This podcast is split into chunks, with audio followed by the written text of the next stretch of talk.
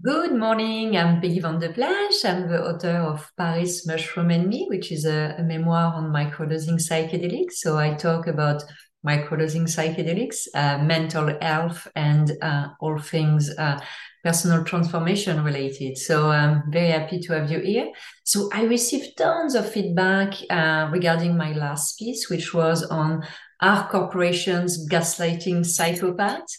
Um, and I decided that the conversation needed this transition piece before going where I was planning to go directly, which is uh, employees' mental health. So first, I really want to thank you all, you know, who are like reading and listening to my post, um, but also for your comments. It's really helpful for me to really understand what resonates and also the various levels of interpretation of my thoughts. So thank you very much.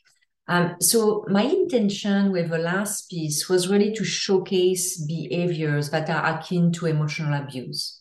Uh, the reason for that was twofold. So the first uh, is really uh, for one is forearmed, uh, and the second it's it's because it took me an incredibly uh, long time to realize that these these misbehaviors were not acceptable.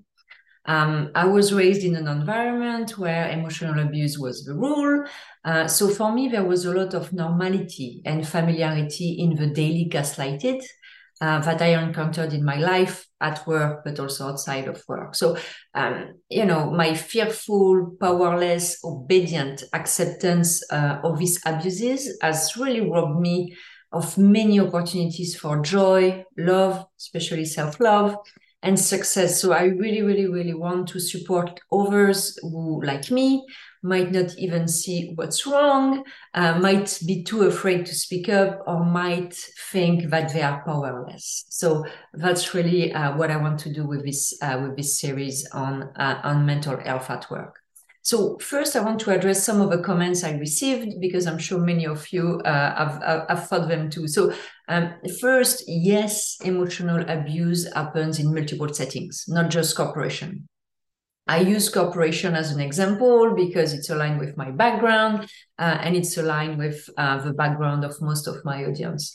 Uh, but yes, unfortunately, the symptoms I gave last time, egocentrism, lack of empathy, manipulation, and so on, um, are present in over organized structures, such as uh, educational institutions, religious institutions, and so on. So, so obviously, the fact that emotional abuse is widespread doesn't make it more acceptable.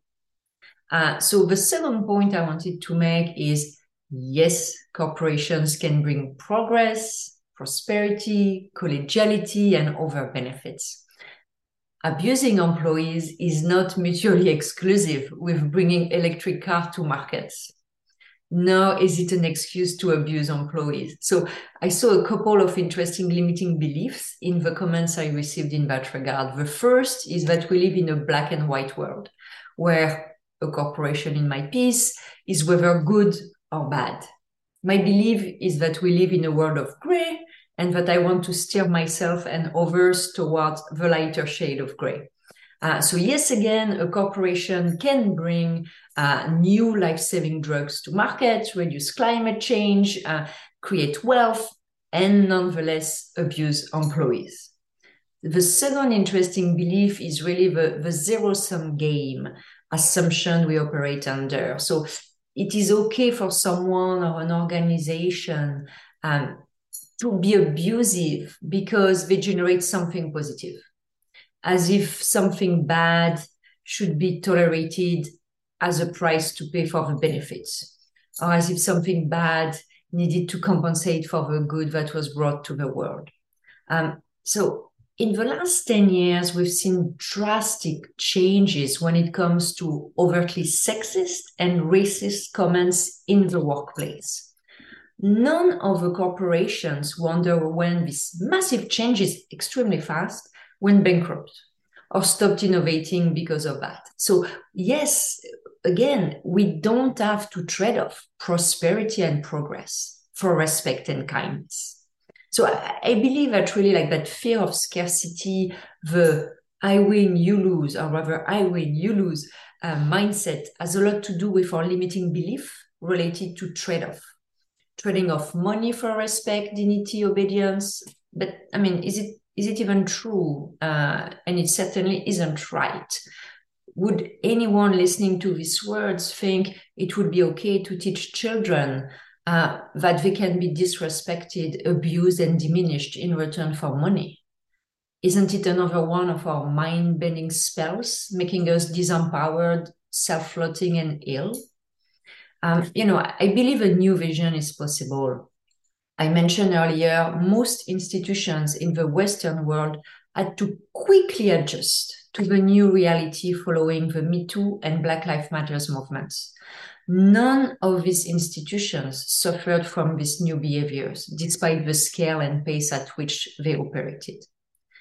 However, 10, 10 years ago, most of us could not have imagined that we could operate under these new rules so quickly and seamlessly. So why would it be so different for emotional abuse in the workplace and elsewhere?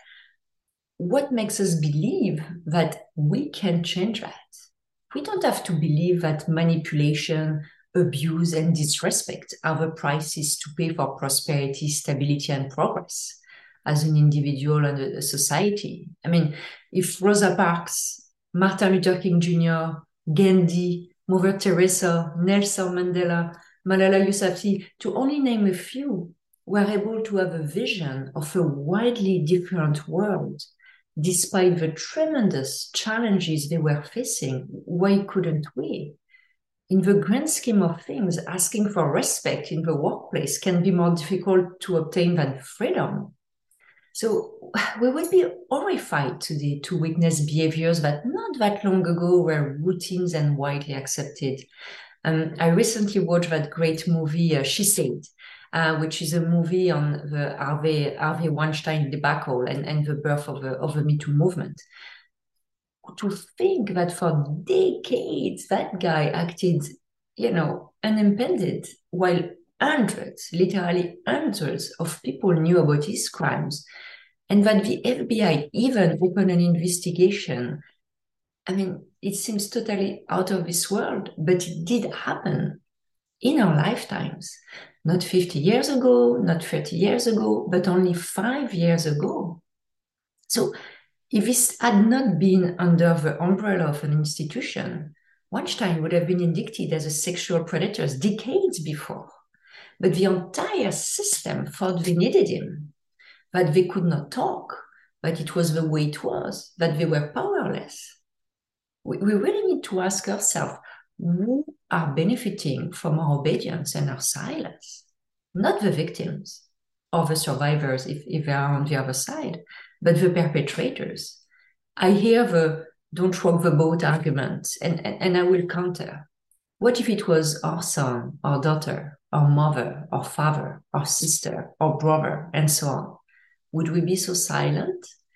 Would we be okay with knowing that everyone around them stayed silent? Are we really okay thinking that some employees commit suicide, have depression, anxiety, stomach ulcer, and other niceties because we don't want to rock the boat? Because it is what it is? Because survival of the fittest? Because no gain, no pain? I mean, as adults, we teach kids to stand up to bullies. What are we really doing ourselves? So I really, I strongly believe that we deserve better workplaces and better educational systems and better religious institutions, um, and that we don't have to trade prosperity or even stability for it. No reason justify us tolerating bullies anywhere, anytime. We we just need to speak up together. There is strength in number. So so next week I'm planning to explore the mental and physical health impact of emotional abuse on employees um, unless there is more uh, debates coming up. Uh, so please share your comments and questions. It's really a dialogue and it really helps um, to, to make it, uh, you know, bigger in the open. Uh, if you are interested in knowing more about me, you can check my website and all the, all the social media. Uh, and there is the link to, uh, to my speaking agent if you'd like me to speak. thank you so, so much for listening and looking forward to next week. Bye.